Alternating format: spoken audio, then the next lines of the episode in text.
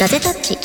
こんにちは、リンクマンです。ゆずきひろみです。この番組はガジェット好き IT ライターのゆずきひろみとアップル関連を中心に活動するブロガーのリンクマンがガジェットの話をメインに気になるニュースや話題をつまみにお届けします。この番組は YouTube メンバーシップの皆様の提供でお送りします。はい。73回目でございます。 73回目です。はい。ちゃんと数字は言ってこ波。う。波。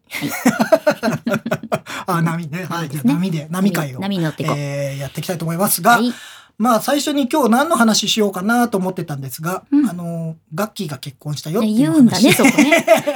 そこは言うんだほね。ら、その日、よく考えてみたら、これ、ポッドキャスト聞いてる人もその日にやったんだなっていうのが分かる。あーってわかるからねわかるから。今日はそんな衝撃衝撃的なニュースを、でえー胸に、えー放送が始まっております。ええちょっとリンクマンはちょっとショックを受なんけかつ、つなんかね、でもびっくり涙をし隠しました。なんか誰だったっけあのののさんかなびっくりしたことにびっくりしたって書いてる人あがあいー、言っててた。あなんかびっくりするんだ自う分ん、そう、なんか、でもね、ちょっとその気持ちはわかる。なんか、あ、あ、ああ、みた いな。なんだろうこの感じたことのなないいこの気持ちはまあ、そんな、えーおめでたいことおめでたいことがあおめでとうったござ日いにます、えーまあ、ちょっと収録を始めていいことよねいきたいと思いますが、はいえー今回のテーマ、はい今回のテーマはね、まあ、21日に、うんえー発売になる、えー新型の iMac と、はいまあ、iPad Pro うんうんあたりをちょっといろいろお話ししていこうかなと掘り思下っげててまいこしうかて、なと、えーこの時点でですね、えっ、と、iMac については、うんえー先行のレビューが、はいえー国内のメディアの方で解禁になって、まあ、海外もね、えーうん一斉公開みたいな感じだったんですけど、まあ、ちょっとそれを見ながら、うんなんかちょっと iMac ってどうなのみたいそうねなのをちょっといろいろ掘り下げていこうかなと思って、まああの今回はやっぱり7色7色。 7色だよね7色だね。ねだそのもやっぱりこうねカラフルな iMac っていうところで、うん誰の手にどの色が渡っているのかっていうところも注目ポイントだったんです注が目ポイントでしたよ。そのリンクマンは昔からそのレビュアーさんたちが何色使ってるかっていうところをですねはい常そうもうになんか、チェックしてる今、まだ、まだちゃんとやってるのは僕だけだと思いますけど、そのうち皆さんやりますから。 そうなったら僕のことなんてみんな忘れていくんですよ。じゃないの元祖 元元祖色が、元祖なんてね、歌ったっていい色ことブなロい。ガー色色ブロガーちょっと微妙だね違う言い方が色ブロガーではないけなどんか ちょっとさ。違う けどあの、で、ちょっと今回ね、結構特徴的だったというか、はいはいなんか、あの、あのーこれもツイッターで、なんかいろいろやりとりしていることを見て、ちょっと感じたことなんですが、あの、あれですかエンガジェットとか、うんあのーまあ、その有名な IT ジャーナリストの方々は、はい色選んでないっぽいっすどようね。なんでしょうねなんかそんな話をちらちらと、あのま書あいてたそれは本当ちょっと見聞きしたりするのにっていうぐらいですけぐどらいでしかわからないですけど、うん多分、えっとインフルエンサー的な方とかそうでやってる方に関しては色を選べたのかなという感じはしますしね。ますね。うんなので、まあ、ちょっと特徴的だったんですけど、はい、まあ、あのー、7色あって、えそじゃれ、あもちょしっとじゃあリンクマンのブログを見ながら誰が何色だったのかっていう話をマニアックなしていそうこう。していこうしていこうそんな話する。はいじゃあちょっと今見てみましょうか。気になるよね、あこのーういうのね。あのーまあ、えー我が準レギュラー松村太郎君から行こうかと思いますけど、うん松村太郎君オレンジオレンジねだった綺ん麗だだったねね。。ったであの今回もレビューをご覧になった方はお分かりかと思いますけれども、うんえ箱の取っ手のところから色が違うこれすごいね。すごいで、箱がちの取っ手が違う、中開ける、ケーブルの色も違う。そで、まあもちろんキーボードとかはね、ちょっと言われてたので、あれだったんですけど、なんか本当にブランディングとしてうんカラーを全面に押し出してるう。で何がすごいってあのファブリックのカラフルなケーブルしかもライトニングケーブルまでそうだよ。あるというすごいよね。だからあのキーボードタッチ ID 付きのねキーボードあでもこれまあ機種によりますけども、それとあとそのトラックパッドとかさ、うん一部これはオプションになりますけど、まあ、そこはさ横の面がカラフルってわかるけどなんかいこやすう、ごいよね全部色が違ちょっうとすごかった。そうで、今、ベータ君も書いてくれてるんですけスど、テッカーもステッカーも。これ最高でしょう。これはなんかさ、ちょっと心くすぐるじゃないけどさ。ねえいいよね。で結構いろんなそのレビュアーさんの色とかね、あのもちろん撮影環境も違うしレビューされてる時間帯も違うので、割と色味が人によって違って見えたりとかね。 これ、あの、実際、まあ今、太郎くんのお話はしましたが、どうですか、ゆずきさん。その実際レビューのあれを画像を見て、どれが良かったとかあります、あのねもともと私そのイエローかオレンジがやっぱり綺麗だなって思ってたけど、やっぱりイエローかなって思いました、ね。ああ、でもね、俺もね、イエローはうん綺麗だった。あのイエローってさ案外日本の家屋に馴染む色馴染むだんなだってね。思って、うんでこのカラフル iMac の7種類の中で割と色として一番浮かないのイエローなんじゃないかななんか、ブルーもブルーで結構なあれだったし。そうそうそうそうであとあのそうエンガジェットのねうあんっくんの方の動画では、動画あのパープルなんですよパープルね。矢崎さんはパープルあのをさ、パレビューープしてルっててさ、多分、エンガジェットしか持ってないと思うんだよね。そ僕の調査ですけど、これは。うリンリンクマン調べリンクマン調べでは、うんレビュアーさんに渡ったのでは、パープルは唯一だったかな。あーでもなんかね、ちょっと矢崎さんに合ってる感じするよねそうね。くんっぽい感じうの、ん。なんかで良かったなんかその背面の色がパープルというよりもコバルトブルーなんです。よ。だからちょっと私あの足の部分見ないとパープルなのかブルーなのかわかんないなって。おーうん。思う感じありましたよでさやっぱりさ、うん、実物見ないと分かんないだろうっていうのあーわが、からないね俺のちょっと印象だった今回。はいで、もちろんほらさっきも言ったように、うん撮影環境によってちょっと変わりそうだし、ええええそれを考えるとやっぱり店頭で見たいなと思う色、うん色合いだったね。そうだからね。えうんーちなみにエンガジェット矢崎さんの動画の中ではなぜかどんとこい SKU という 言葉が使わごれてお存り知のまし方ていらっしゃいますかえーねこれはガジェタッチプラスの中で、えー AT ジャーナリストの松村太郎くんが発言したことにより、えーこの界隈で若干なんか人気になってる。はい。うわだからちょっと、ちょっと焚きつけていこうかな。焚きつけていこう SKU。 SKU どんとこいではなく、どんとこいどんとこい SKU を SKU が正式な方に正式名称ですはい、させていただきたい正と。式名称って何なんだろうね。 いやー、はいそうなんですよ。だからちょっとそこら辺ね、あの今ね、ダンボさんがうん。アメリカ、カナダ、ヨーロッパ、インドなどでは全色並べられた部屋で撮影ができるおーハンズオンが行われてる。これ全新しいらしいで色す比較できるっていうのはいいですね。あれなんで日本でやってないんですかねハンズオンね。やって緊ほしいですよね急事態宣言下だからかああー、まあちょっとそれはなんかあるね、気が人が集められないってのはな。うん。あるか。うん、あると思うあ。ーやでっもぱさ、りイね。ンド大変じゃないの大ま丈あで夫もほら、あそのそうか国としてね、ばそういうそうあれがあるうん、出てるかどうかっていうのは結構な大る事だとほど思いねま。す。まあでもなんかちょっと多分21日に、うんえっと、アップルからね、あの、リリースが出てて、発売で店頭に並ぶっていうお話があるので、まあ全色並ぶのかどうかまではちょっとわからないんですが、まあどっかでは並ぶでしょいう。少やなーくともさ全部見てからというかあれは、ねあの見たら欲しくなるっていうのが、うんきっとみんなあるんじゃないかしら。 で、ほら、あの、まあこんなこと言ってると元も子もないっていう話なんだけどさ、M1 ですよ。そうね。中身は M1 そもなんそでもすそ。よこだよね。うんで、まあ、もちろん、あの、電源とかいろいろあるんで、うんあの、熱の処理の問題とかあるんで、少し、もしかしたら、性能がいいかな、ぐらい。うんあの、MacBook Pro、うん MacBook Air。うん基本はでも、M1 で動いているものなんで、うんなんかスペックというよりかは、まあ今度の場合はやっぱりデザイン、新しいデザインだったり、その色っていうのはやっぱり一番注目のポイントなんじゃないかなと思うんだよねえ、まあ、ベータ君がジャスティンさんは全職借りてましたね。そう、アイジャスティスさんっていうね、あの、アメリカの YouTuber。はい、まあもう、もう、トップオブトップの YouTuber の方は。なんかでもさあのなんだろう例えば本当にシャネルとかルイ・ヴィトンとか、いろんなこうブランドがショーウィンドウにこうドーンって色を展開するみたいな形でなんかそそういう見せ方をやっぱりうアップルさんもなんか今回してきそうななんかさ、もう感じがすごくしますよねさもうちょっと明らかに変わったなっていう、んこんなカラフル推しを、なんかちょっとさ、あの iPad Air で少しカラーが出てきて、そうそうそう。なんかじわじわ来て、って思ったでけ、ど親って思って、でもどうなのかなと思ってたら、うんこれはいよいよ本気だなっっていうそうねカラー展開するのはだっもて正直外箱の色変えるって本当大変だと思うんですようだねっ。てさ、うん、どんとこ SKU ですよ要どはんとこです急ですよ要今はねもうあの本当にダンボさんがツイッターのトレンダーを入りに狙うってことなんで、皆さんぜひ一緒につぶやいていただきたいんですけ どこれあのアップルのこと全然とかじゃなくてその消えないよね SKU っていう言葉に関わる人が何だろうと思っちゃうよねちょっと ね商品登録かなって思っちゃう気がするけそうどだねざわってざしわょざわってなだるから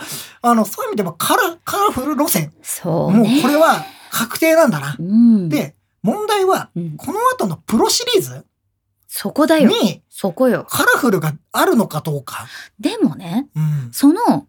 白もカラフルの一端として考えるとですよ白 iPad Pro のマジックキーボードは白じゃない。いやーそれは結構でもさこれはまあうん柚木さんがずっと言ってたし、うんまあ他の方もね、うんもうなんであのキーボードはあの色しかあなのいん色だなんだよと。うんね、しかもあの色なんだよと。うんなんかなんでや とあの背面の色変えてるくせに合わないじゃないかと ゴールドとかやってるくせ本になんであの色なんだって言ってたのが、うんまあ、今回ホワイトモデルいそう、マジックキーボードだけだけどね。やー、うんちょっとあれも実機を見たいいや、あれはやっぱり実機を見たら、きっと欲しいって人が増えるんじゃないかなと予もう想。一応ね俺は12.9インチ今回注文してるんですよ、うんで届けば21日に来るはずですよ、あそうね、で一番気になるのはさ汚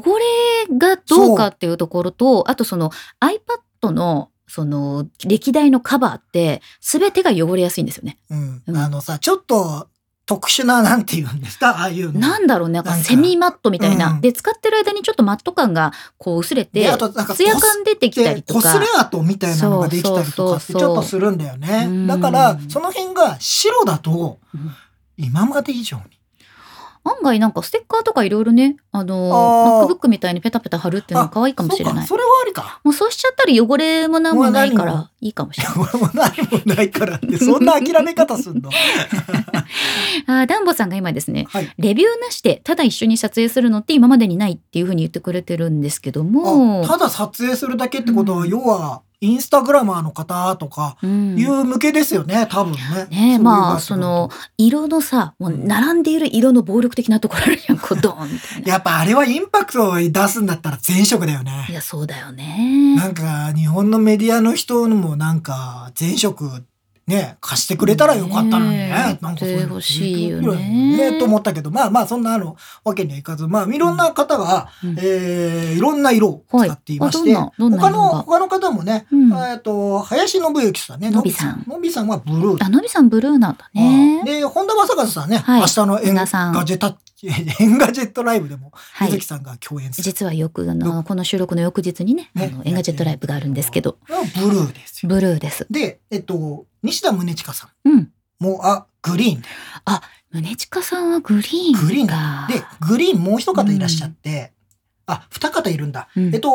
フォーブスジャパンに書かれてる山本敦さんっはていい。う方がグリーン。うで、んさらに、えっと、大石ゆかさんう、んうんうんうん。 YouTuber ですね。もううん YouTuber で、アメリカで在住の、はいえー方が、グリーえーングリーン。すごくさグリーンねグリーンもなんかちょっとこう深い感じの深グリーンだね、緑っぽくて、私思ってたよりもグリーンはすごい綺麗うん綺麗だし、なんかあの大石ゆかさんのあの髪の雰囲気とかお部屋の雰囲気にすごういんす似合っごていらしてマッ素チ敵しだなてとて、思っなてん。かかっこいいなと思いながら見てました。ねえだからね、結構ね、本当に、またちょっと色の話で恐縮ですが、いろんな色出てるのに、めちゃくちゃ良かった。あの、あんまり外れの色がない。であー僕、そうかもね。あの、ピンクうん、ではなんか、赤じゃないって言ってたじゃないですか。言 もあれあれ、赤赤じゃないって、 俺も写真見たらさ、赤だよね。あれ、赤じゃないギズモードさんが、そう、ギズモードさんがね、はいえーとか、うんえー、価格 .com マガジンうんとかね。えー結構ねピンピンクという名のほぼ赤っ赤て。いうあれと思っレビた。ューをしてましたけどなもんかいいなと思っちゃった。 でも買わないけどあの結構皆さんレビューアレビュアーさんの中でやってたのがその片手でそれを持ち運ぶっていうシーンですよね。今回5キロ未満ですから、 5キロ未満だもんね。いや、iMac でだよ。うん、今まで十何キロあったからね。でも今私5キロって言った時に何に比較できるかなと思ってお米し か出てこなかったんだけど5キロっておこお米5キおロ米ね。だよね。あの、なんか家族分って感じだよね ちょっとちっちゃめのそうそうそうということで、 4ね。人家族分ぐらいだったらお米5キロ買っとくかなみたいなあとはやっぱりそのなんかこう片手で抱きかかえて下で押さえて移動するっていうのがあったから。なんか、うんあれだったら、まあまあ、あの、この間のなんかガジェットチプラスでもお話ししたんですけうど、んなんか部屋の中、うんいや家の中でうん電源を何個か買っといて、うん、設置しとけば確かに頑張れば持っていける。でもあとその、いろんな人が電源をねこう付け替えるマグネットそのうだピタっていうところを出してましたけども、あれが結構そのスッと入れてスッと出るっていう印象があるので、あれだったらなんかね室内に結構移動してそもう平気あなれんだじゃないっかたならそんなになんか苦にならないんじゃない、うんそうだよね。だからそういう意味でなんかその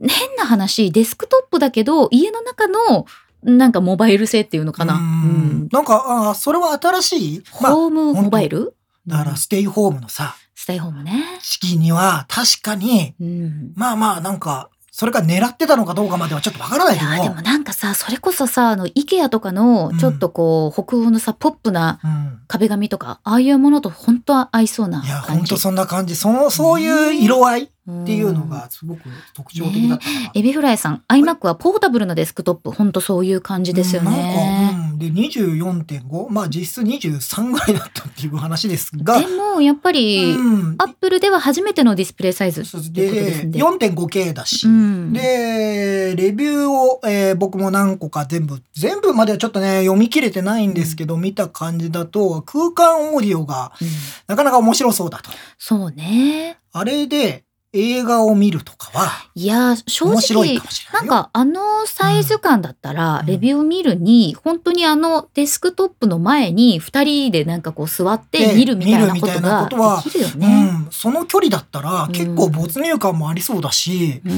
いいんじゃないかなっていうふうな感じで思いましたね。えーちなみに今ダンボさんがですねあの、うんなぜピンクっていう表記なのかっていううん先ほどの話について、赤色にするとプロダクトレッドになってしまうからではっていうことで多分そうですよそれねは。そうですね。うんじ、ゃあプロダクトレッドは出ないかもしれないのかなプ。ロダクトレッドは出るかもしれないんじゃない逆に。ああまあ残してあるから。わでかんもないもでっすけどと赤くなるんだ。じゃあもう深緑、うんふ深い赤になる可能性あるね。でもなんかこのこうなんだろうね空張りっていうものって本当にそれこそ SKU 管理すごく大変だけどうんブランディングを本当に隅から隅までいやーパブリックのそうケーブルからもうあの電源のね周りの端子のところまで色も全部変えていやーそれはすごいよね。徹底した感じってすごいよね。なんか久々に見た感じするよね。あーわかるうんなんでもなんかちょっと我々世代からすると懐かしさを感じる懐かしさもねあねといううんなんかこうやっぱり Mac ってカラフルっていう世代一時じゃ期なあいりましたから、うん iMac の時にね一気にカラフル路線っていう ?20 のが代前半ぐらいだよね、うん我々がね。そうだねそうあったのでなんかちょっとそこら辺は懐かしさがありまあなんかこう名だたる検証の1位が Mac だった時あったじゃん。あったなんか優勝商品ボンダイブルーみたいな時あったもん iMac、ね。そうもう全部 iMac だ iMac っていうんだからなんかそういう時のやっぱりあのカラーを思い出すという子さんの皆さんもいいんじゃないでしょうか。うんそういうの新しくもありなんか懐かしさもありみたいな感じですねえそねうなんですよ。はいああルシファーさんスーパーチャットありりがとうございますがとうございます。アップルマジックにかかりそうになりました。iPad Pro で我慢我 慢。ちょっと見ると欲しくなるよいや iPad Pro もまあまああれですよ。そうだよいや iPad Pro も見てみないとわからない からいさやでもなんかさあのー今回見て思ったのは、うんレビュアーの皆さんが素直にめちゃくちゃ楽しそなんかさ、うんそうなんだよだから今回はまあレビュアーさん泣かせでもあったのかなってちょっと思ってたの最初、う。うん、要は M1 だからそう やっぱり M1 だよね何を見せるのかっていそううそうところでっすていようところで言うと、んやっぱりあの、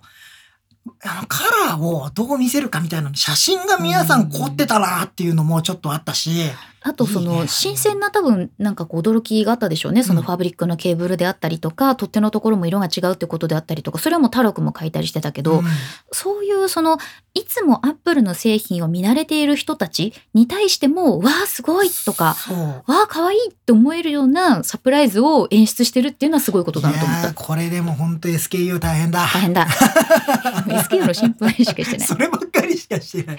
あの、ねえまあ他の特徴で言うと、まあ先ほども言いました通り、えー空間オーディオうんに対応したっていうことで、まあこれはあのまだね僕らは聞けてないので実そうなん際だよねねどんな感じなのかわかんないけどなんか総じて、えーまあちちょっと楽しそうう。んうん、なんか、あの、映画の体験が変わるかもしれないというのうんと、あとね、皆さん書いてました。フェイスタイムカメラ。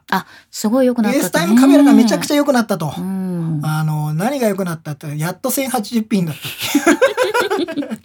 それ大事なとこですよ遅。えわ遅えんだけど。でも、ただ、M1 のね、エンジンを使うことによって、そのホワイトバランスの調整とか、いろんななんか複雑なのをやって、そうね、まあカメラだけじゃなくて、ねソフトウェアの方がね。ねなの割とで、処あ理で、の、市川渚さんの、なぎこさんね。えーレビューとかを見ると、うん、なん、か、すごく綺麗に、なんか、広角で。本当カッ映っててまあもともとなぎこさんが美しいからさ、美しいからねなんですけ ども。うんだから、そういうのを考えると、まあ、やっと、うんあの、カメラについては、やっぱほら、今このオンライン会議全盛の時代にさ、ねえ。やっとかって感じだけど、まあまあ、でも、それなりにクオリティの高いものがそうだね出てきてるっぽいので、なんか、そうね、なんかすごい、たくさん、うん、なんか、あの、負荷をかけてうん、うん仕事をするわけじゃなくて、事務作業とかが多かったりとか、うんいう人にとっては、エンタメ端末の一つとしても iMac いいと思うし、なんか仕事もできるしいやーさ。だってもうあのカラー見たら間違いなくさ、本当なんかあの会社でもしガラス張りで外に見えるところがあったらもう3台も4台も置きたいよ。あれ全色揃えたらそうダウトだぞって言ってるんだけど俺 はダウト。やっちまったなって思うんだけどでもそれを見たい気持ちもあるでもさ、全色揃えても100万いかないんだよ。それそうだね、うん。おーそれってす ごい。あ、まあ、あの、ギリ世間ギによリ行りますくかもしれないけギどリギリで行くかもしれないかもでもそのぐらいだよねそだったらさう。いや、だかおら、金持ちの会社はすぐやるよあの、まあ、実際に自分が触ってないんであれですけども、うんなんだろう、その、スペックっていうところよりも、やっぱりそのカラーとかデザインとか見た目、あとインパクトっていうところで、最近のパソコンになかった新鮮さがある。そうだね、うんなんかうんなんかやっぱデザインってやっぱ改めて重要なんだなっていうのを気づかされたし、そうねやっぱワクワクするっていうところそまあスペック競争ももちろん大事だし、う、うん、やっぱさ、サクサク仕事したいし、僕はもう動画編集もっとね、あの、M1、M2 とか出てう、んすごいいいのをつぶやいて M10 とか M10 とかやってすさ、ごいひと飛び。そう。いや、すごい環境でやりたいんだけど、うんやっぱテンションの上がるデバイスっっていうのはやっぱ大事かなっていうのは、なんか iMac ではちょっと思ったかな、またね。ああの。ね、そのテンションの上がるデバイスっていうお話で私ちょっと言いたいことがありまして、おお、なんでございます私ね、基本的に人生においてやる気がないんですよ。基本的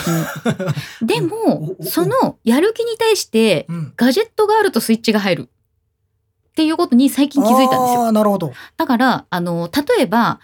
走りたいとか思ってないし、運動したいとか思ってないし、やる気はないんだけど、はいはいはい。そこに Apple Watch とかうん iPhone とかうん、あとセンサーとかうんうん。そういうものがあると、それを使いたいっていう気持ちがあって、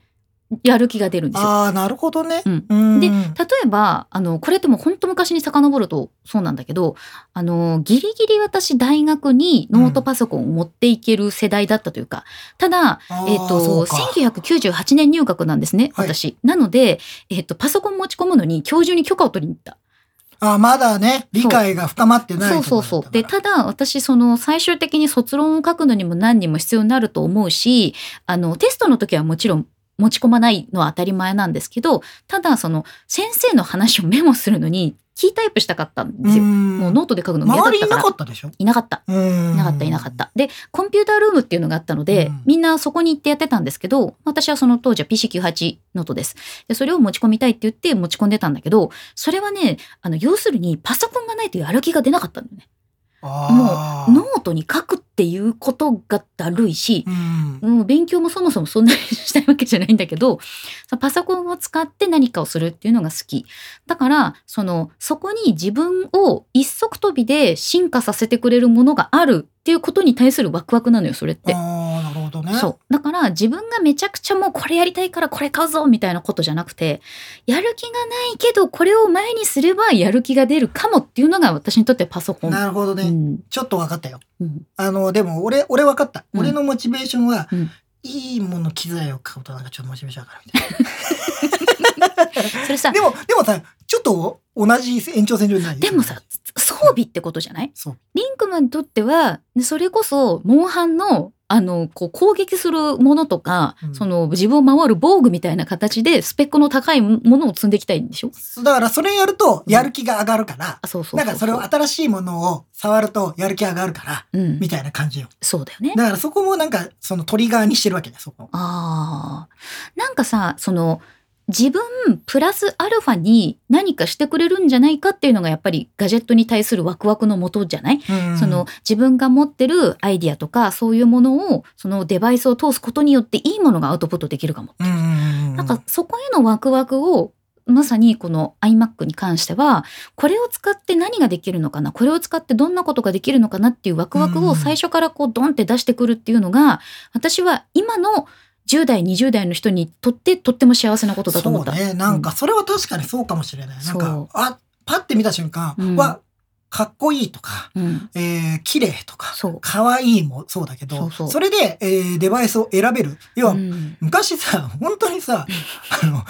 デザインじゃないものもいっぱいあるわけじゃないですか。そうだねとにかく箱でっていうの、別にそれが悪いわけじゃないんだけど、あの、全員が全員に刺さるわけじゃないから、うんそれって。うんだからそれを考えるとね、うんなんか、なんかそういういろんな層の人に刺さりそうな、うんなんか、あーデバイスになってるのかなっていう気そうがでします。多分今のデジタルネイティブの子たちはスマートフォンが最初に触るデバイスまたはタブレットを最初に触るじゃないでそのキーボードっていうものに触れるようになるのがまあ結構その10代の後半になってからっていうところが結構あると思うんですよ。で私もその結構アップルさんのエデュケーション系の取材に行ったりとか、うんあと大学生にいろいろヒアリングしたりするけど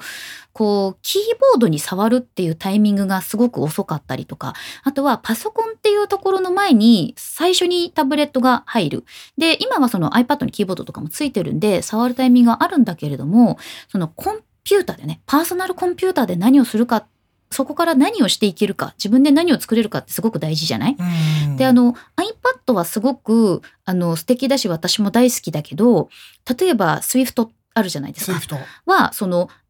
iPad でうんとゲームっぽいところまではできてもそこからアプリを作ることはできないうん。だから書き出すことはできないでそこから行ったらやっぱりパソコン使ってねっていうことになるから、まあね、今はまだそうそうそう Mac そうがなければみたいもなうところが。一段階上の存在としてのそうね。 Mac っていうところにあのデザインがあるのはずるいでしょ、まあね、いよいよなんかそういうところに来ると、まあやっぱあのカラフルさ。いいやーやっぱ衝撃ずるいよ的だね俺最初にあれ作り使いたいよそう ね、ファースト Mac があれってなんかちょっと羨ましいよね。なんか黄色だったとかさオレンジだったとかって言いたいよね,、ねなんか、うん我々我々の世代で言うと、ほら、iBook と かが、いや、とカラフルな時があっいやてほ、んとそうよあの、 なんか、うんいろいろ言う太郎くんもね、あの、オレンジが持ちたかったみたいな話を前にね、してくれたこともあったんですけどね。そうなの、今ねコメント欄ではい結構みんなが、あうのん同意してくれてる、ガジェットがやる気スイッチだという池田さんとかね、形から入るタイプと虎之助君が言ってくれていますや、けどだ。からさ、いや、でも形から入るのもさ、うん大事よ。なんかさ、うんモチベーションってどうやってあげるかみたいなとこあるじゃない、そうそうそうそあのう。、昔、僕らの昔の世代ではさ、形から入るなんてかっこ悪いみたいなのさそうなの、ちょっとあったよ。そうだから、前もちらっと話したけど、その、サッカーで下手くそなのに、高いスパイク履いてんじゃねえよ的なことですよ。割とそういうの気にするの気ね、にする。 気にしいなの。気にしいなのね。 結構気にしいんだね。そういうとこね。うんなので、なんかそこら辺を考えると、なんか、でもいいじゃん、形から入ったって。いや形から入るの大事ですよ。大事それでなんかかテンション上がってやれるんだそったうらね。藤原さんがねめっちゃわかるガジェットがモチベを生むって言ってくれてます、IH チャンネルさんもそのやる気スイッチわかりますっていううなんか、その、まあ、例えば、その今ね、モロ、モルさんかな書いてくださってる、ナイキのランニングシューズにセンサー入れるやつ使いたくて毎日走りましたっていうあ、ー私もそうなのよ。あったね。だから、アップルウォッチでそのセンサーを取ってくれてて、その結果が知りたいみたいな。うんうんうんあの、占いじゃないけどさ、これをやった結果どうなるのかなみたいなワクワクがあるっていうことだそかれら。はでもさ、あそうの、まあ、なんかモチベーション、数値が分かると、なんかややりたくなるっていのがね、あるでよね。なんかねその私ほんとこれずっと言ってるんだけど、うんあのテクノロジーっていうのはやっぱり人の生活を豊かにするものでありかつ自分をちょっとこう前に進めてくれる存在であるっていうのを信じてるんだけど、うんだからこそそのパーソナルコンピューターパソコンがありなんかこうスマートフォンがありタブレットがありっていうところでプラスアルファ前に行けるよねっていうのがモチベーションになるわけよ。うんうんまあ、それでさ、モチベーションが上がるのであれば、そうなんかいろんな、そのさ、モチベーションってさ、上がって下がるわけだから。そうだね下がるときに上がっ何とかして上げなきゃいけない。もう一下が回る、もう一回上あげるみたいなことはさ、いろん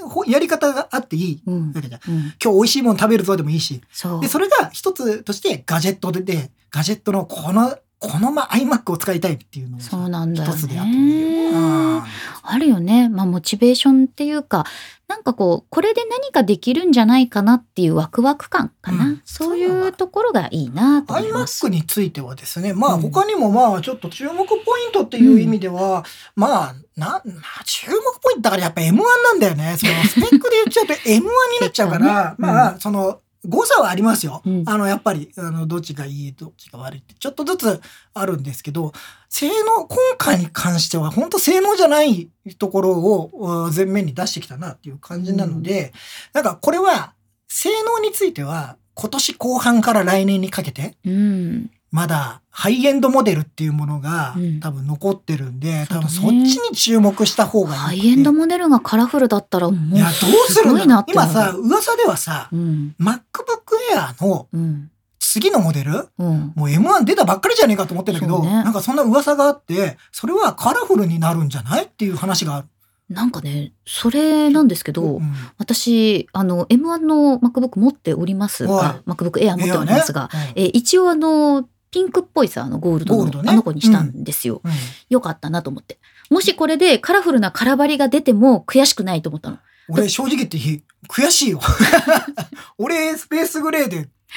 M1 買ってしまいましたもが。し出たらだよ。デでジタルだよ。もさ、もしそのハイスペックなカラフルな MacBook 出たらそれはそれで買うでしょうーんまあ、あの、は、か、あの、ハイエンドモデルは買います。うん。ハイエンドモデルは 買います。 MacBook エ Air は、あハイエンドになるかがわからないかアーはら、そうかそうか。そうだよね。確かに。そこどうなるんだろうなと思って。なんかさ、ちょっと思い出したんだけどさ、うんあの、これはもう非公式な話で、昔さ、結構さ、あの iPhone に塗装するっていう会社なかった。あーあったね。それうん思い出しちゃった。うんなんか見かけたことあったな iPhone3G とかあったね。あっぐたらいの時に、あの、車に塗装する会社の方とかが、本体に塗装しちゃうっていうの見たなってあ思っったてあった。あったあーそれはあったね。ねでもなんか、いや、塗装す、いやいや、いや塗塗装し装なしいなね、いよ、塗装しないけど。 しないけどでも本当さ、そのぐらい結局、カラフルになり得ない感じのものだったなんか。からさ、今になると、もし MacBook Air がうんカラフルなの出たら、うんちょっと、えー、うーんって思っちゃうね。あ、そう。いや、それで、うーん、いや、難しいね。でも iMac さ、でめちゃくちゃフルフルなスペックドーンみたいなカラフルとか来たらちょっと気になっでちゃう、もね。さ、多分そこはいかないんじゃないかなと思ってんだよ、俺は。うん、あのー、やっぱエントリーモデルというか、そういうところには、えっ、と、カラフルを持ってきて、プロモデルについては、うんやっぱりスペースグレー、シルバー、ゴールドぐらいなんじゃないかなって。でもさ俺はちょっと今、あのクとリころは思エっイてテるィブよ。な現場にはさそういうさこうなんかこう刺激してくれるようなカラフルな色が必要じゃないかとも思いますよ。いやー、でもさ、 だってさ、それこそどんとこい SKU ですよ。うん、まあね。高額商品の SKU がいっぱいあったら大変ですよ。あのこれは私が裏方の仕事がいろいろあるからわかるんですけど、うんえカラフルなものは現場に置けないんですよ。ああ、目立っちゃうからね。目立っちゃうから、例えそうだばね配信に使うとか、あそうの、だねまあもちろん編集するとかになったとしても、これね、実際に私やってみないとわからないなと思ってるんだけど、今回の iMac に関しても、ベゼルは白じゃないですか。あの、だったよね。うん iMac の縁のとこ縁のろ。部分はね。縁の部分は白になってて、その下の部分に色がついてる。で、必ずしもその色が自分の目に影響を与えないとは言い切れない。そうだね。うん。うん。なので、なんかそのプロ仕様として、あそこまで全部カラフルすぎたら、映像制作とかどうなんだろうってちょっと思ったりはする。まあそうね。だから、まあ、やっぱりあくまでも iMac の一番下のモデルうん、が今回、えー出たと。そうで。そこがカラフルだったとそいうことなので、う。うん。今後のプロ製品、プロモデルっていう扱いになるのか、ちょっと iMac についてわからないけど、うんは、もうちょっと、もしかしたら色を絞るのかなってでは思っ iPad てます。 Pro のプロダクトレッドとかめっちゃ欲しい。ああ、それもうなんかシャア専用みたいな感じするよ ね。絶対みんな3倍早いんですかって言うんだよ 言うねん。だよねもう先がだ見えかたら。この不毛な議論。もうもうでもやりたい。そういうや略りしたかいつけないんでしょってなるけどやり。そういね。やーなんかだからねちょっとそこのカラフルな展開は今後のアップルの注目のポイントの一つだよね。 そうね多分ねあと気になるのは、うんそのアップルにおける、えうーブルーとゴールドを揺れすぎじゃないか問題って いうのを 何度も見てますけんもどう俺は諦めたよ。ゴゴールド見ピたンよクゴールドゴールドゴ ールドローズゴールドえみたいえな。ブルーブブブブブルー みたいなね。そうそうそう そう。これは何色みたいな。そうそういうまあでもちょっとのその色の差とかもやっぱりこだわったりとか、うんその質感素材に合わせて色変えてくるっていうところってあの並大抵のメーカーさんじゃやっぱできないことだからいやだからやっぱそれはワールドワイドで自分たちで売れる、そうねあのーそのも販売網を持ってるも含めてだけど、うんやっぱそれは強いよね。そうだよねもう自社で全部完結させちゃってそのデザインからでうん工場発注してっていうの全部抑えてさ、うんやれるってのはやっぱ大きいよね。えーランボさんからはいリンクマンが次期 Mac Pro 用に貯金してるって実家のお母さんから聞きました。僕の母親は知らないでしょダンボさん そうそ。そうれなのかえダンボさんのお母さんなのかもわかんないでしょうねっていうか M1 マックに詳しいお母さんって すごいね。貯金なんかできてないんですよ俺うん本当に貯金がなくてね貯金はしない貯金はしないというか酔い越しの違うんですよ貯金はお金がたまらない同じことやで同。じことあそうですかあそうですかねねなるほどまあでもねその今虎之介くん書いてくれてます、新しいデザインの MacBook Air は Mac の M チップ移行が完了してからな気がする、ねえって思ってたんですよ僕も、もう一応さ出したからさでも最近さなんかこうんう噂通りのものが出たりするじゃないいやですちょかっと読めないよ先が全く読めない、ほんと読めないよなんか、うんだってこの間 iMac 出るなんて思ってなかったもん俺思そうだね思ってなかったってなか私ったもんも思ってなかっただから、うんそこら辺を考えるとちょっとなんかなんかまだ油断できない今年まだ全然油断できないなと思ってますよ、そうだから WWDC じゃ絶対出ないなって思ってたんですけど新しいの、うんいうんやでも油断はしてはいけない油断できない油断はできない油断できないお金はないお金を用意して寝ない握りしめてで寝ないでお金を待機するちょっと握りしめてね現な金いで よもうドンみたいな俺もうそんなお金ないよいやでもね今日のまあテーマとして、はいそのカラフル iMac の全貌っていうのと iPad Pro とあー MacBook が叶えるものっていうふうに書いてますけど、うん結局そのじゃあ iPad とうん MacBook、まあ MacBook MacBook Mac ね Mac とか MacBook そうそうそうまあそうだねのその方向性がね今後どうなっていくのかっていうことですよ。ああ、うんまあそうだねなんか iPad Pro も今回ね、今回のモデルから M1 を積んでしまったのでそまだいじってませんが M1 を積んだということはう、うんえ何 Mac と同等のほぼ同等の性能はそう出るんじゃないの、なんだよってねいうでもこれって私あのすごく今周りにアーリーアダプターの人が多くてガジェット好きな人が多くて、かつアップル好きな人が多いっていう状況にいるじゃないです か。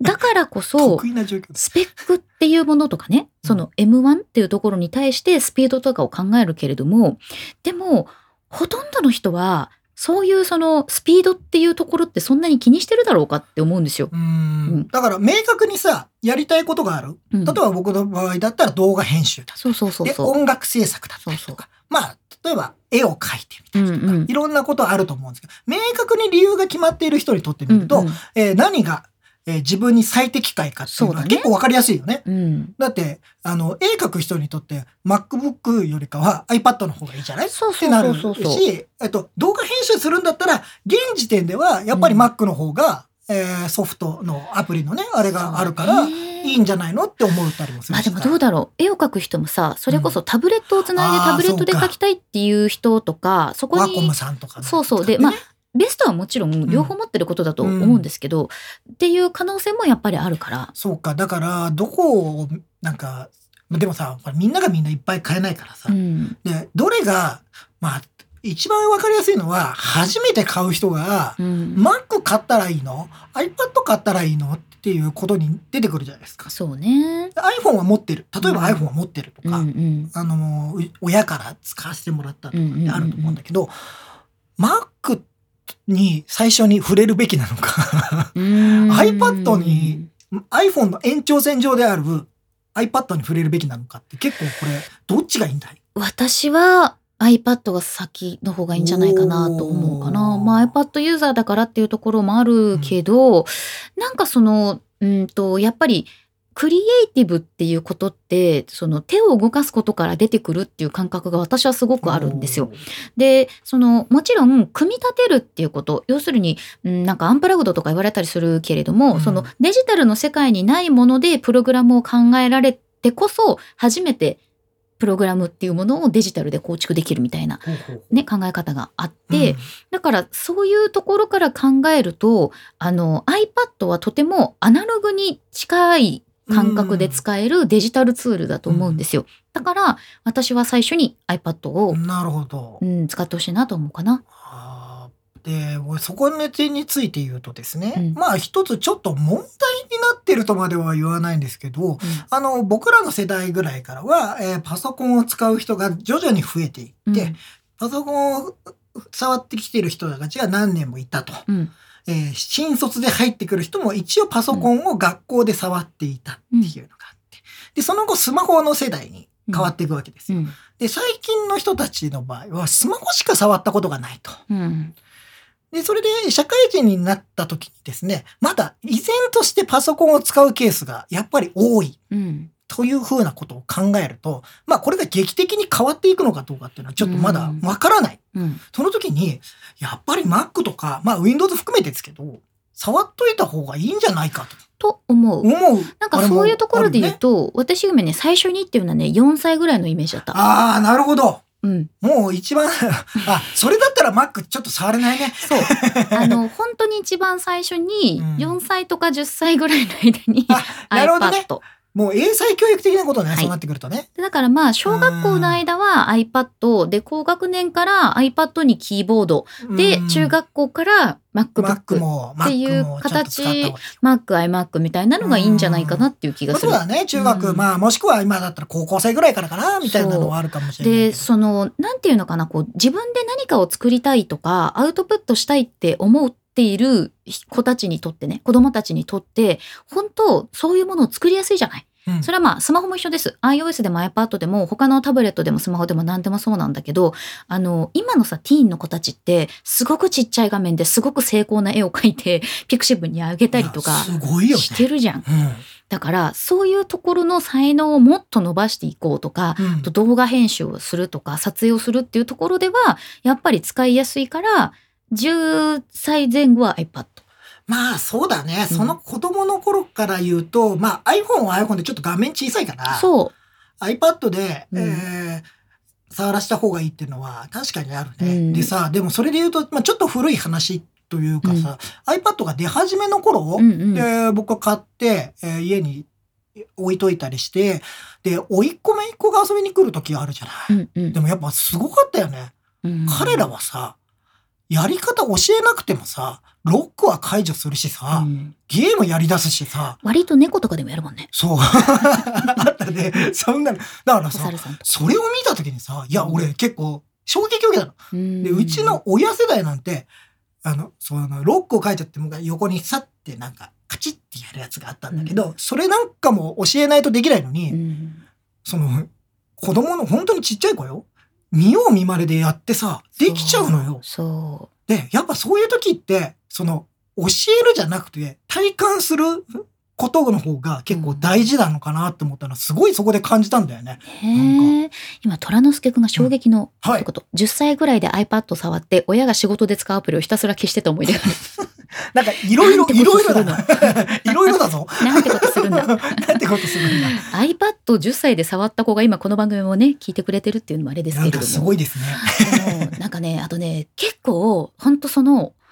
子供のすることって予測がつかないので、うんえー、と私はですね自分の甥っ子にあのプレゼントに iPad のねあの整備済み品ですけど、うん渡したんですよ親とかと一緒に買って。であの最初はキーボード付きの割と頑丈なケースに入れてたんだけど感情だけですね。ええ壊すからえね。ーそのうち彼はやっぱりマイクラをねやりたいっていうことで、えーうんマイクラを始めまして、えー私が気づいた時にはですね、えっとフロントのカメラのところに指が入るようになってたの。わかるフロントのカメラのところに指が入るんだよあ。、割れたな。 そう。で、わ、割れたとかっていうレベルじゃなあいかけ。た、かけたってか、そう穴開 いた。穴開いてて、え、よくこれで使えてるなっていうレベルで、で、あの、姉から、なんか、これって直せるみたいになっていやここまで来るともうちょっと直無理せなでいすよって。もう無理ですよ。であの Bluetooth がすでにもう認識しなくなっておりまあしあ、もうやっぱパーツごとどっかにおかしくなっててるね、ね、えーそれでもなぜか彼はそのままの iPad を使っていますいやもう使わせましょうそれは。そう そうなんですだからバックアップは取るようにともう口は酸っぱくしていたんいでやすだからまあ iPad がね、あのー M1 になって、うんその使われるケースみたいなのがどう今後変わっていくのか、そうねそれともやっぱり iPad は iPad だって今ね Apple はそう言っていて、Mac との融合はないと。いやだってねやっぱり思考のスタイルが違うかな、んあの私は iPad ってとてもホワイトボードとかあとそのブレスト用のもう模造紙みたいな白い真っ白な紙に近いと思ってるので、うんでも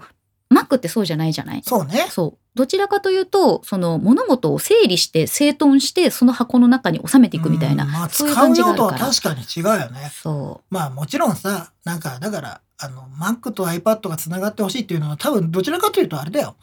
あのタッチパネルになればいいんじゃないかって思ってんじゃうない MacBook そしたらがね回数じゃないのって思ったんだけどででもさもそれも俺ねそれはそれでフォルダー構造じゃない、そのうん Mac、MacOS ってうん何回も叩かなきゃいけないじゃん。そうだよね画面をでその操作性は俺ちょっと確かに触りたくなる瞬間ってあるじゃない、うん間違えて、うんパンって。うんここ触れればいいなと思うけど、でも本質的にはやっぱり画面触ってしまうと、キーボードから手が離れるわけだから、うん作業効率落ちるような気がするの、俺は。あでもそれちょっとわからないなうん私あの iPad で両方やってるかあそらうか。 iPad でキーボードを触り右手でキーボードを打ちながら左手で画面を触ってるからああ、そういうなんかすごいね、右左で。 こと DJ 的なね DLD のことやってるんだね。ちょっとそういう感じで言うとそれ はわえかーらなない、んかね、作業が止まっちゃうんだよね。あなあんか手を離すっていうこと自体が。あのさ、ね、えあそあれ俺おかしいのかないやそれはないと思うんだけどあの、うん私今ねちょっとあのマジックキーボードの白可愛くて買いましたけど、はいはいあれ本当はスマートキーボードフォリオの白が欲しかったんですよでもああしスマートキーボードフォリオの白が出たら、いもうマジックキーボードはお嫁にって思ってるんですけどどなどなって思ってるんですけど、うんそれはなんでかっていうと トラックパッド使わないんでああ、言ってましたよね。この間の、あの、そうポッドキャストでも言ってましたよねト。ラックパッドはさい iPad ではいるかいいや、だから、いるかいみんな まあ、それ、あじ必要ゃあトラックパッドを使わない代わりに、手で、そう手やるでってこ触るとねじゃんっうん。ていうだから、それは多分、その、あの、思考の持ち方が違うというか、えっと、違うんだよね Mac ベースで考えている人と、えー I- iPhone、iPad ベースで考えている人は、多う分ん操作感が違うはずなんだよね、これね、絶対ね。であとはなんかその私が最近使い分けとしてはやっぱり例えばソファーとかでうんキーボードも全部外して、もう本当にアップルペンシルともうタブレットの状態になってる iPad だけでなんかこうグリグリ手でうんいろいろこう書いてでそれのできたものを Mac に移動してあーなるほど書類を作ったりとかする。だからなんかちょっとこれ、これについてはさ、うんあれだね、言い始めるとキリがないからさ。キリがないちゃんとちょっとこれは動画にして、してねちょっと皆さんになんかもうちょっとまとめたいね、こういうのはね。そうだねなんかちょっとまとめて、なんかわかりやすく、うん我々の推しはこれなんか、こ推しはこれの人には推、しデバイ スこの人にはこれがいいんじゃないあのーおすすめ。なるほ例えばどね学生さんにはこっち行った方がいいよとかうんいうのは、ほら、金銭的なあれもあるだろうし、そうだねそう予算もあって、うんでももうちょっとラグジュアリーな人には、ラグジュアリー なラグジュアリーなあなたにはこちらっこてっ。ちがいいんじゃないの今後出る、うん出るであろうマックの方がいいから今は待った方がいいよとそれか言ったらなんかアップルウォッチなんかさラグジュアリーなあなたへみたいなもうフルフルセットあるもんね。あるねうん、セラミックど うするどうするセラミックエルメスでどうですかセラミッみたクいいなっちゃうなんかそういうのもあったりするからね、コメントちょっと見ていきましょう。はいベータ君強く持ちすぎてっておいっ子ですね。 とあのーなんでそうなったのかっていう話を聞いたらですね砂浜で落としたって言われたの。砂浜に持ってった砂の浜に持ってったのって いうところからの。衝撃だねそれねあのーそうなんです子供は何するかわからないからねっていうのがね本当にちょっといいびでっすくかりしました。はいちょ、っといいですか、はいはい今ですね、うん10時回ったんですけど、うんなんかね海外の方ではねうん、 iPad Pro のレビューが出始めてますねピロピロンピロピロンやっ速報ぱりか。速あ報、エンガジェット日本版でも出てます。はいあら。えーただいま5月19日水曜日の22時を1分回ったところですが、あら。えーここで iPad Pro 2021のレビューがレ解ビ禁ューが解禁とにいなうっこたと。ですね。えーもちろんガジェタッチレビューはし てません。してたそらの報告はいらない今か。ここで言いますから。 その報告いらないね。うんうん、そうですね。あの、今もうじゃあ、えっ、と、えん、それこそエンガジェット日本版はいとかでも、見ていきましょうえーあか。出てますよ。うんあーえーっと、12.9インチ。うんあれ ?12.9 インチと11インチがあるんですかこれは。どっちなんですかえっとどっちなんでしょうね。 ?12.9 インチモデルって書いてありますねうん。うんうんうリん。キッドレティナ XDR ディスプレイ。あらーうんあらーあ今ねちょっと記事見てますけれども、はえっ、と新しい iPad Pro うん。 2021これ第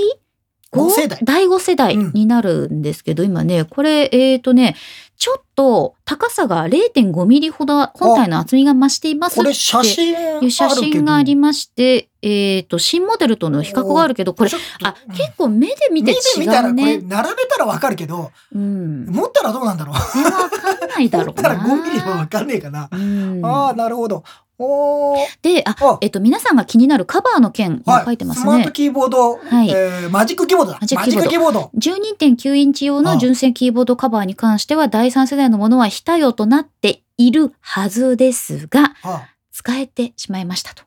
あ書いてありま使えす。使えるの使えてるって書いてある。じゃあやっぱり使えるの俺の今持ってるやつ。えーそういうことになるね。本当うん。まあ、これ実際僕も、あの、じゃあ21日そうね。に、でもあこれ、の、こえれ、あの、今ちょっとエンガジェットの記事を見るところ、何の不具合もなさそうだけうん問題もなさそうど、だけど、なんかちょっと厚さが変わってるから、そうどうね。なるんだろうっていう話はありましたよね。ねどうなのどうねなのこれは。気になるね。気になるところです。皆さん、あの、よかったら手元でいろいろとね、チいェッろクいしてみてくろ、ださあい。の、多分いくつかこれ出てんのかな動画ねのえレビューがね、なんかそおういうね。二人の記事公開ボタンポチはないです。 ねえペタコにまあ、入ったかそっていうんなのがあったら嬉しいんですけど、なかなかないみたいなね、あ、平岡さんも出してるとかね。結構、あの、いろんなところで iPad の記事、今出てるかな今でも、えっ、と、我々が見たところでは、エンガジェットの記事。ああ、うん。えっとですね、AV ウォッチさんとかですね、えーどこかでも西田宗近さんですか、うん出してますね。なんかそういうのもあるのであ、と、石野さんかなあ、えっ、と、石石川川ささんん、かごめんななさい。石川さんが出してるのがあっが、たり、で、はいえっと、平岡さん、あの、うん YouTube はい。バーですね、YouTuber と言っていいんでしょうか、うんもう出してるそうなので、あー、なるほど、うん。いいな。いいな。まあまあ、と言っても21日に手に入るので、まあちょっとそれをもう、 えーと我々の僕らはとこ我ろ々に来るまでははまあ、ワクワクして待つしかないんですけど、うんなんかでも12.9インチのこの問題は僕は、あの、そのリキッドレティナ XDR ディスプレイはい。これがどうなのかが気になるんだけど、えーとねこれってさ、あのさ、こんなこと言ったら元も子もないんだけどさ、うん、写真でわかるのかなっていうのもちょっとああるわけよ。そうね。だ今っレてビやュっぱりさーで出てるそのう。ね。出てる見も。の綺麗そうなんだけど、うん。綺麗そうだよ。うんでもさ、実際で目で見るって、ディスプレイってこれ多分、きっと、あの、書いてる人、苦戦したと思うんだけど。でもさディスプレイって難今しいちよょっねと、うんまあ、江崎さん、エンガジェットの江崎さんの書いてる記事見てますけども、あの、この表現合ってるかわからないけど、うん。 iPad の写真がモックみたい。要するにお、ーあの、はめ込み画像みたいに見える。ディスプレイの中に映ってるなる絵ほが。どね。確かにそれは、そう。そう言われてみればそれうっだ。て本当になんか印刷した紙みたいに綺麗に発色してるってことでしょということは綺麗ってことだね。ね綺麗なんじゃないかしら。えー、ちょっと楽しみ。あ、ホワイトキーボードあった。うんああ、かわいいね、やっぱマジり。あ、こっちの方がいいな。 うんホワイトのキーボードいい。ホキワイートのキーボードいいボーな。ドいいね。あー、いいね。このマジックキーボードとのセットは、ちょっと、えー。まさに iBook じゃないうん、でもさ、ない、お金が。えー、かわいいね、やっぱり。うん えー、あダンボさんがですね、うん太郎はどうしたっつう太郎さんの記事ね、今のところまだ見つかってな今いのところ見つつかっておりませんすいませね。今せ、ベータ君が今先行レビューしてるのまとめるんですかってね、あの、ちょっと今、本番中にまとめるわけにはいかな いので、後ほどまとめさせていただこうかなと思いますが。えあールシファーさん、アメリカカの YouTuber お気に入りの人も11インチと12.9インチ比較してます。意外と違うかも。まあでもさ、違わないと俺の中ではちょっと困るんだよ。うん。高い金払ってんだよ。 そうね。えー、正弘さん、うん自分がレティーナディスプレイ見た時と同じ感覚、モックアップみたい。そう。私も一あー番最初にレティーナディスプレイを見た時に、うんこれモックみたいだねって思ったんですよ。じゃあ、そういう感動が。ね、あるんじゃないねもう一段階感動あるのはレティナディスプレイって相当綺麗だったからね。ねえ今でも別にさ、ディスプレイ綺麗じゃないって全く思わないから、うん iPad は。めちゃめちゃ綺麗だと思ってんだけど、でもいねやーあちょっととは、あとはさ、矢崎さんがさ、うんこの大きさについて実際どう思ってるかっていうところをね、ちょっと知りたいよね。もう今、ゆずきさんって言いませんでした。あ、矢 崎矢崎さんって言ったの。そ矢うね崎さん。うん確かに。なんかそういう、なんか、やっぱさ、矢崎さんは12.9を今回、そう。あの、あのー、満を持して買うんだ満を持して買った、あっくんがどう思ってるかってそいううところね。ですそよ。れは聞きたい。そう俺もすごい興味ある。そう。あの、やっぱりでかいと思うのかう、ん。このディスプレイだったら、この大きさはよかったな。良かったって思うのか、ちょっとこれは聞いてみよう。今カフェで12.9インチのサイズをね、使っている、あの、アックの写真が出てますね、記事にね。うん。ああ、なるほどね。そうですねはいガジェットでも記事が出てたりしますの石で、野純なん也か、さんの記事も出てますうん出ね。なんかちょっと皆さんぜひちょっとそこら辺は、うん、えーまあ、レビューをチェックしてみたり、まあ、発売されればね、またいろんな方のレビューが出てくるしと思いますし、うんガジェタッチの方でも、えーガジェタッチプラスという、うんえー YouTube の方で、えーリえーと発売日に、えーライブ配信をするので、開封開封ライブをしようと思ってます。そこまで夜までずっとリングも開けない俺は開けなでいで待ってると思う。待って る開けないで待ってる、待ってる。はいもうなんかよだれを垂らしながら待ってる。ねえただ、届かなかったらどうしようっていううん企画倒れ届かなかったららどうなるんだろう 企画倒れリになンってクしまうマンがさ届い届かなくて私が届いてたら私が夜まで待つんだよねそうだね。それはもうちょっと待ってくださいっていう。でもさ、ね感動的には12.9じゃない。そうだね、あの、今回で言うと、やっぱり、あの、ディスプレイの違いが多分一番の、うんあポイントだと思うそうので、だよねそこを考えると何とかしてほしいな。私は正直やっぱりあの iPad が手元に届いたら M1 搭載で動画の編集がどのぐらいスピードアップしてるいやかそうってところがやっぱり注目ポイントですねい。わゆるアドビラッシュを使ってみたりそうとか、なんかいろいろあるからね。それはまあ一応使ってみてどのぐらいの書き出しの速度になったのかっていうのはちょっと比較はしてみたいところですね。うんいや、それはなんか別でじゃあやりましょうか。やしりっましょかうかりとしたレビューもね我々ちょっと取りましょう。それはね、うんなんかどういうユースケースで使うのがいいのか。わあ、なんか、なんかそわそわしてくるな。こうい うさ、新しいのが出てくるとやっぱりさ、あの、iMac については正直なところ、うんもう今回はあの、買う予定がないうん、ので、なんとかやり過ごせるんですよ。 iPad?iMac あ、あ、あごめんなさい、iMac です。ね。 iMac はうん昨日ね、先行レビューが出たっつっても、、はいいなぁと思いつつも買わないと決めてるので、うんうんでもやり過ごせました。うんうんただ iPad Pro は買うので、うん届くので、うんなんか先に見るとなんかそわそわしてくるんだよ。そうねでもまうあんすぐだからね。もうすぐですからね。うんだからなんか、あの、あーわーわーわーわーわーってなってベまーす。タ君のホワイトマジックキーボードの誘惑っていう、まあこれさ、私今ちょうど、あの、まさに宮崎さんの記事で思ったんだけど、うんこの白いカバーにうん片押しでリンゴのマークがついてるって、めちゃくちゃゃアッいいプルっなて感じじゃぁないいいいなうんぁ、でも、いや、無理無理無理無理。高い。かわいい。 4万いくらすんだよ、かわいい12.9はよ。。かわいいよ。 12.9は高すぎるんだって。だって、そうね iPhone SE 変えちゃうかもしれないあ。、というか iPad の第8世代をうっかり買える金額ですよ。そうだよ、うんキーボードであれ単体じゃ何もなんないんだよ。そうね。単体じゃ何もならないんだけど、 まあでも、あの、私は、あの、エアタグエルメスを買わなかった分、キーボードをあ買あーなるうほという、どそういう言い訳を考えたんで相すね棒だからねっていう、ちょっとカスタムになんかお金かけちゃったよみたいな感じ です。うんなんか言い訳にしか聞こえなたいだ、重いだろうなとはもう、本当思ってるんですけどいやいや。まあまあちょっとね思うでも11日11インチですからねそう、ただね、11インチで、わうんーい、白かっこいいでしょって言ってしばらくドヤした後、なんかスッとスマートキーボードポリオに 戻戻っしててるる可能性が。実用的なものはそっちだっていういや、そうだからね、実際やっぱりその重いので、どこまで持つかっていうのがあるんですようー。んで、あと私ね、あのーそれマジックキーボードが2020年の4月に出た時に言ってるんですけど、マジックキーボードはスマートキーボードフォリオよりも可動域が広いという話だったんですが、大して広くないっていうのがありまして、広くないよええなんかそんなにえこれしか動かないそんなにあの広がらない。あれもうちょっと倒れてくれたらとか思ったけどねそこでね、うんモフトってあるじゃないですか。ああはいはいあのー結構 iPhone とかの、まあ、裏側につける iPhone とかなったりとかママークの下側につけてちょっとこう高さを出すためのねち高さを出すねうんょっとこう両面テープでつけるようなものなんですけど、もうふと逆さ向きに iPad のキーボードの下につけたらどうかなって今思ってる。お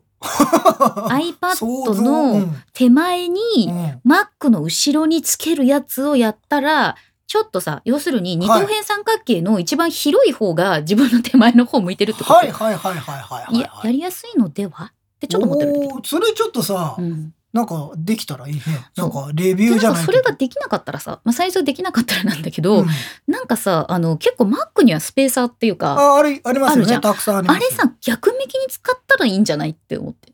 こうなるなんつうのそう普通スペ手ー元サがーっ上に上てがるえっってとこと手首が下でうん指が上に上がるようにできてますね、はいキーボードの下に置いた時にできてますあれを逆に手疲れま せんか完全にこれでタイピングしたら僕手疲れると思うんですいよやでもなんかこう iPad だったら結構下向きにあるからいいんじゃないかなっていうのと、ああそうちょっとこあとねれやってみない私ねこれ結構いろんな人に言ってあそうなんだって言われるんだけど、うんえっ、とね iPad が一番ベストな人間にとってナチュラルな形になるのってラップトップなんですよ。膝の上膝の上に乗せて使うと一番手と目と肩がナチュラルな形になるっていうそういう角度なんですね iPad ってね。だか、らやっぱりなんかちょっとそのカジュアルな場所で使うテーブルがない状態で使うっていうのをそうなんか想定されてるのかな。そうそうそうそう。 な気をつけないとガターンってなっちゃいますじゃああからねの結構なんか記者会見の会場で膝の上にこうカタカタカタってやってあてーバタンまってあ、の後ろに行っちゃうんだ。取材の人あるあるですええね。あるあるテーあのテーブルが用意されてない時もねそうそうそうそうみんな手元でもう隣の人にさぶつかんないようにやるんですよ。幽霊みたいなあ手れになりながらやってるねのねなんか申し訳ないな今今はさあのソーシャルディスタンスでソーシャルディスタンスで空いてるけど、うん昔もうぎゅうぎゅうだったからそうななんんよかすいませんなんか俺 ゴリさんこれまたゴリさんの話すんのもあれだけどさ ゴリさんさうん16インチ持ってくるわ けよ。隣で16インチだからさいやーあれもなんか大変だなと思いながら見てましたよ。そうなねんか隣の人にもぶつかっちゃうしさ。いやみたいな本当、えー、ジョーダンクさん4番はやばいそれなら AirPods Max 買うなそうあーだだ,、からね、そうちょっと足したらそのぐらいの金額になっちゃいますからね。そうなんですよ虎之助くん、うん去年のモデルと交換してくれないかなというこれ去年買った人はなんかちょっとさそういうク救済処置ないのクーポンみたいな出してくれたらいいのにね。 いや本当悔しいです。 正直悔しいえーえーです。ベータ君マジックキーボードにも元つけてますそんなつけ方したことありませ んがあ普通に上に上げてるそのりゃねそうでしょ。なかなかこのなんか手前が浮くってのはね。そうねえー正弘さんやはり iPad Pro 用のマジックキーボードのトラックパッドの必要性はってやっぱねそうなんだよなあれうんまあでもあのこの間ツイッターでは、うんあのご意見いただいたんですけど、うんあのトラックパッドすごい使ってますよっていう方もいらっしゃいましたあよ本。うん、そうかなのでだからびっくりしましたみたいなのを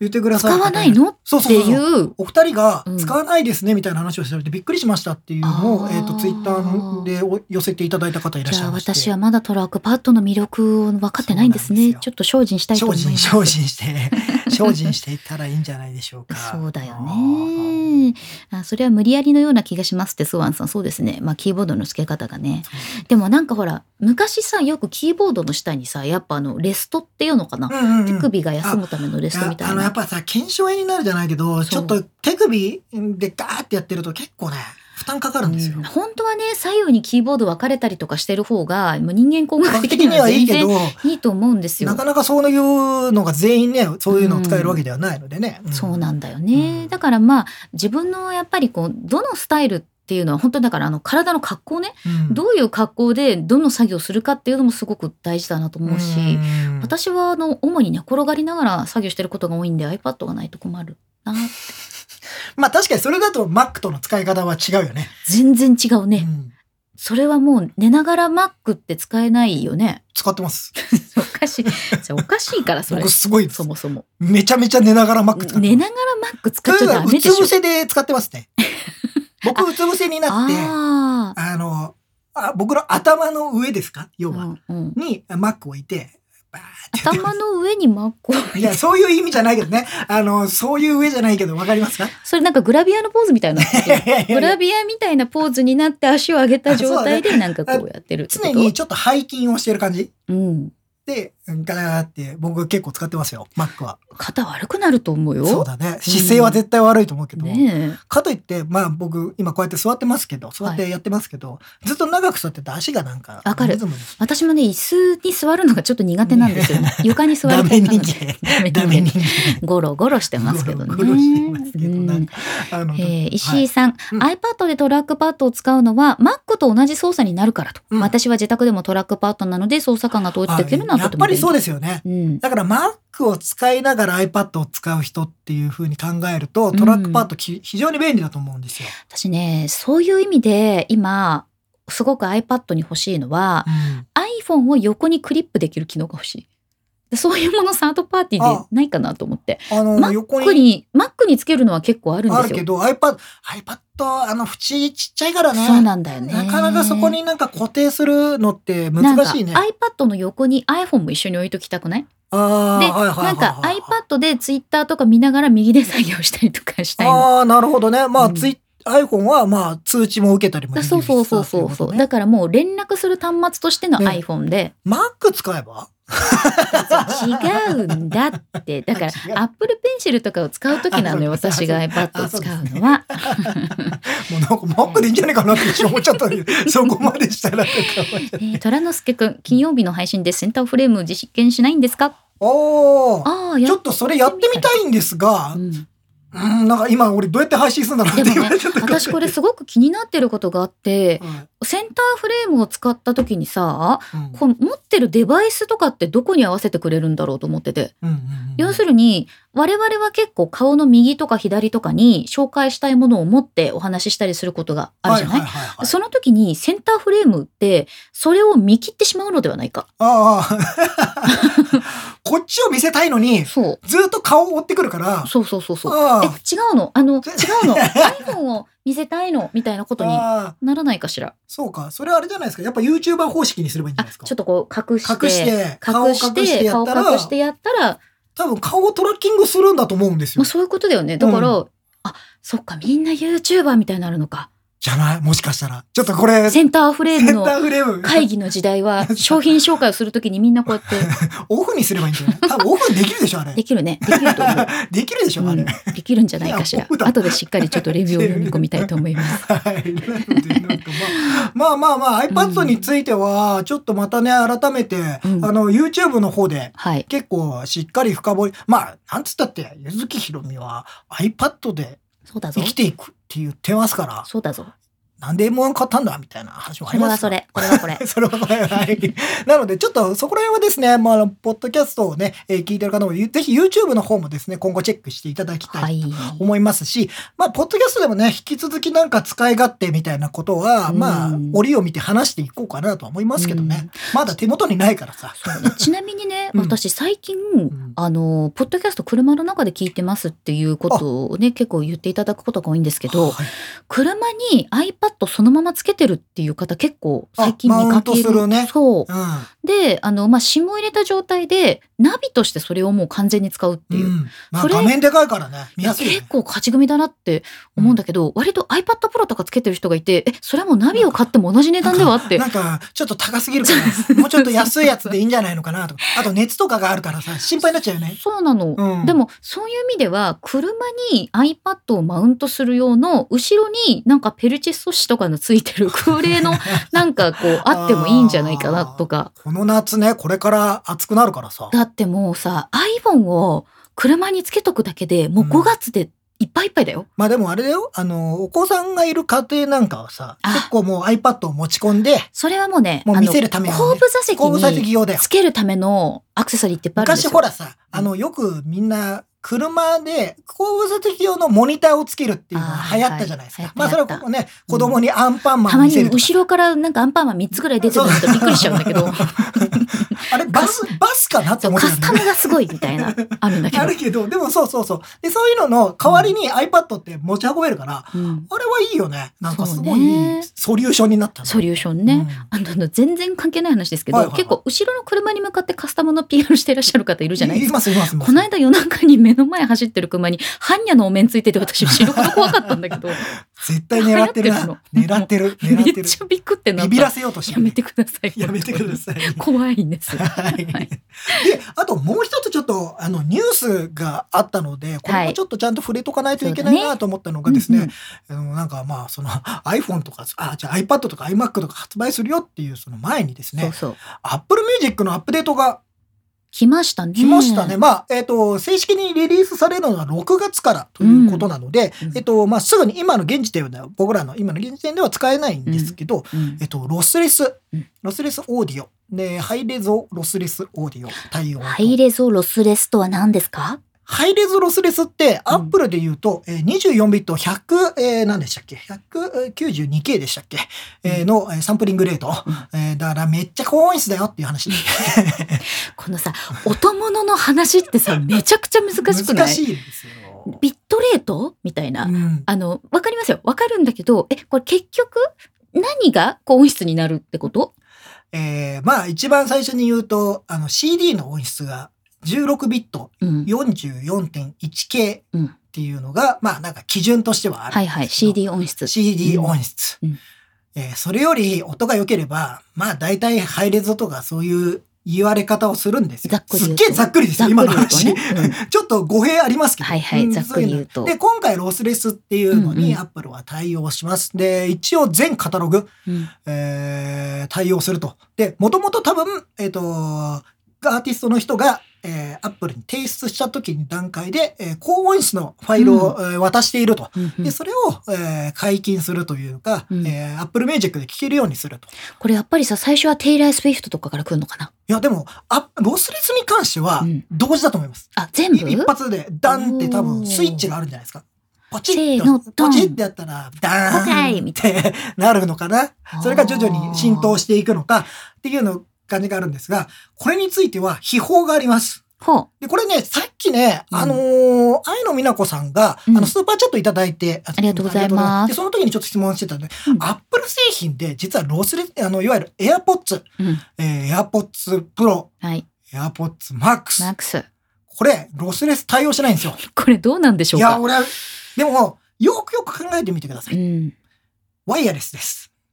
そうね。ワイヤレスヘッドホンについては、うんえっと、基本は、えっと、アップルは AAC っていうものを採用してるんですよ。で、これそね、うだダンボさんもね、先ほどコメントで書いてて、すごい、もうすでに説明のやりとりがあっあての、ね、チチャット欄で終わャっッてましト欄たけでど話。題になってたんですが、えっと、AAC を採用している関係で、えっと、その、要は、えーハイレゾとかロスレスに対応するコーデックと呼ばれるものをうんうん持ってないんですよ。うんうん。だから、聞けないんです。 そうなんですって。聞けないんです。早い何を、話。何を使ったらいいんですか何を使ったらいいか。有線ヘッドホンですね。とかイヤホン。ンですね。これ有線ヘッドホンの時代が来るかね。ああ、でも、家で聞くんだったら、もしかしたらうんうん、有線の方がいいねってういうん時代は来るんじゃないうん。だって、追加料金なしですから。そうだよね。その高音質になるのは。でうん、あと、Mac も対応してるんですね。うん。で、Mac は、多分、普通にヘッドホンジャックそうか。いけんじゃないですかえ、イヤーポッツは イヤーポッツどうなんだろうまあ、イイヤヤーーポポッッツツのちょっと品質でそもそも聞いて音がっていうのはあるけれども。で、で、僕一番ね、うん。ちょっと怒りたい。 はい。なんでしょう怒りたいというか、納得がいかないのどはう、したエアポッツマックスですよ。うん。高いよね、あ いつ。そうだね。あいつ、実は、有線でつなげるんですよ。そうそう。ライトニンングと3.5ミリピンピンのやつでうんつなげるんです。つなげるね。でもうん、それはあのもう海外のメディアでね、うんあの出てまして、お宝にも書いてあったんですけど、それでもダメですって書いてありました。なんでだろうかな。んでやねんとな思んでったなんだら、ろうか。基本はアナログに変換されてしまうらしいんですね。あーもうすでにもうね。出た瞬間に60割扱いだ。なので、えっと、デジタルのその、要はそのコーデックなどには対応していないと。ね残念。まうあん今ね、BB5 さんでいいんですかね、えー、LTAC だ、LTAC が、えー、AptXHD 対応をねしちゃったっていうのは、これが、えっと、要は、えっと、ハイレゾの企画うんとして、えっと、ソニーとかから、うんえー出てる企画があるんですよ。で、それはハイレゾ企画としてワイヤレスでいけるんですが、アップルはそれ対応しないので、今の現時点で。ということは、でもチップとかを増やさないといけないはずなので、現行製品だと、うんワイヤレスでは少なくとも厳しいんじゃないかなって思ってるんですが、うんそれはなんかアップルが解決策をこの後用意するのか、エアポッツプロ優先。ユース、ユース、エアポッツプロ、ま、ま、エアポッツマックス優ユース先。、なんか、要は、ダックと呼ばれるうん。えーものが間に入ってないとダメなんですよ。要はね。あ要はデジタルアナログ変換みたいなものなんですけ変換ど、みたいなそういうのが入ってないとダメなんですけど、最初からアナログになったら終わってしまうので、あ。ワイヤレスじゃない。ワイヤレスです。 えワイヤレスが基準になった。 いよいよ。貼らない回路みたいにな ったね。貼る回路がデフォみたいなね。で、なのでうん、ちょっとそれどうなるのそうだね。エアポッツマックス対応しないのはさすがにちょっとさ、勘弁してよって思うので、うんなんかそれ用のケーブルが、例えば、あ、ケーブル出ケしてーブルが出しくれればいいんだ。て対応してくれないかなとか、うんあとファームウェアのアップデートでなんかそのケーブルがとかさ、わかんない。そう俺だねも、。その、あのー仕組みがどこまでなってるのかがわからないから、アイリュウさんが何とかしてくれるとかそねうそう。そあったらいいな。そういうのがあったら、ただ、AirPods うん Pro とか AirPods については多分現行製品では難しいと思うんですよ。そうでしょうね。うん空間オーディオには後からアップデートできたとしても、この形式に変わるっていうのはちょっと難しいかなそうそうそうで、空間オーディオについては、うん基本的にはビーツとかもものも含めて対応するそうなので、うん空間オーディオは OK。 OK。で、空間オーディオはさ、うんあのーなんていうのかな。あの、まあ、iMac とかも出たんだけど、うんで、空間オーディオって、まだ今のところ作ってる楽曲が少ないらしい。うんうんで、開始当初はそんなに多くないらしいです。うん。多くないらしいでです。なんか徐々にみんな作ってねって今アーティストの人にお願いしてるそうなので、す。なるほどね。でだからそうしたらなんか右の方からいろんな音が聞こえたり左から聞こえたりみたいな感じになるでしょなんかやっぱりその、アップルミュージックっていうものがすごくこう変わってきてるじゃないですか今。で例えばそのアニメーションの形でのアルバムアートワークができたりとか、うあとそのアーティストがラジオとして例えばあのーなんかこう何でしたっけ彼女。うんとバッカイとかを歌っているその彼女がこう自分のなんかこう DJ になっていろいろこう紹介をするとかなんかそういうアーティストが自分でコンテンツを発信したり、Apple Music っていうものの中で新しいカルチャーをこう発信していこうっていう姿勢が、うんあるじゃないなんかさ、うん、遊べそうだよね。そうだね。そういうさ、、空間を使った音の遊びみたいなのが、うん、さらにできそうだし、そうそう、多分すごく実験的な音楽みたいなのも、すごい面白そうじゃないもう、なんか、後ろから前に飛んでくでるも音みたそいなれこそさ、クイーンのさ、収録風景とあかーボヘミアン・ラプソディあったけど、もうそれこそこうガッチャンガッチャン右でこうドラム流して、ここでなんかこうおもちゃ鳴らしてその場にいるよううな雰囲気。そう。だからやっぱさ、ライブうん。ライブでを見たいよね。そう。もあう、いもっと多く。リュウちゃんはズさん、そう、ビリー・アイリッシュって言いたかったの。あビリーアイリッシュ私ありがとうございますそうそう。曲が先に出てきちゃった。いビリー・ホリデーって言いそうになっちゃって、ビリー・ホリデーじゃないやって思ってて。そうでした。だから、まあ、iPhone でう、んなんかいろいろ聞くってなった時、一応、あのーその空間オーディオについては、うん。えー、AirPods とか、AirPods シリーズ、Beats うん。のシリーズも使えるんですが、ロスレスについては、まあちょっとね、なんかあるんで、あ、今、ダンボさんがいろいろ情報を書き込んでくださっあてりまがすとうね。ございます。はいライトニング入力側に制限があって、デジタルとデジタルの製品は現状、ありまありせません。悲しい。悲しい。悲しいお知らせ。 悲しいおしゃれ。だから Mac だったらとりあえず聞けんのかな。うん多分。多分これ、これもさ、やっぱサービススタートしてみて、でそうだよ今日ねね、さっきね、本田さんがね、うんエンガジェットにちょっとそのなんか続報みたいなの書いてたんですよ。で、ちょっとまだこれさっき公開されたんで僕も読み切れてなかったんだけうど、ん。なんかそこら辺にもしかしたらね、またヒントが隠されてるかもしれないので、まあ、でも、アップルが、うん。これ、要は、その、ロスレスとか空間オーディオをうん前面に押し出してきてるということは、今後の製品では絶対何らかの対応の仕方をするし、ワイヤレスで聞かせないわけがないと思ってるんで、そう僕だは。ね。これだけ AirPods 売っといてよ。うん。あ皆さん優先にしてくださいってそんな。思う。そんな、そんな話はってな。ないるから。で、あの、今ですね、愛の美奈子さんとか、えのんたさんとかもね、書いてくれてるんですけど、ホームポットミニ、これもね、うん。あの、ロスレス対応してない対応してほしいよね。これだけ音物いっぱい出してからの順番が違うんじゃないかいっていう。まあなんかそこら辺は、うんなどこそこのいあのあのコミュニケーションはどうなってんだみそうだたいな感じだけど、ね。でもまあなんかいろいろ理由が多分あるんでしょうう、ん、で多。分今後いや俺はもう希望的観測だけど うん。なんか対応してくんないですかっていういや、するんじゃまないあのかな、少なくとも AirPods Max はなんとかしてほしいあんな金額出して買ってそうね。あの AAC ですか 今、まあ今さ、今やさ、そのロスレスが見えた話で、うん AAC ってなると、ちょっと悲しい気持ちになるんですよ、やっぱうり。ん、そうだようねん。結局聞いてさ、あのーなんか、あの、音の違いが分かりませんでしたって言うかもしれないよ。まあ、それはそうなの、うん残念な耳の可能残性も念あなるんだけどね、耳の可能性もあるよ。うんでも、一応体験したいじゃない。そううねん今、ダンボさんが書いてくれてます。はい。ホームポットが非対応なのは単体だとモノラルだからだと思います。なるほど。ああ、そうか。一個ずつ売ってるもんね。確かステに。レオで売ってないもんね。そう、確かにまあ、確かスに。テレオで買えるけどさ。うん。ああ、なるほどね。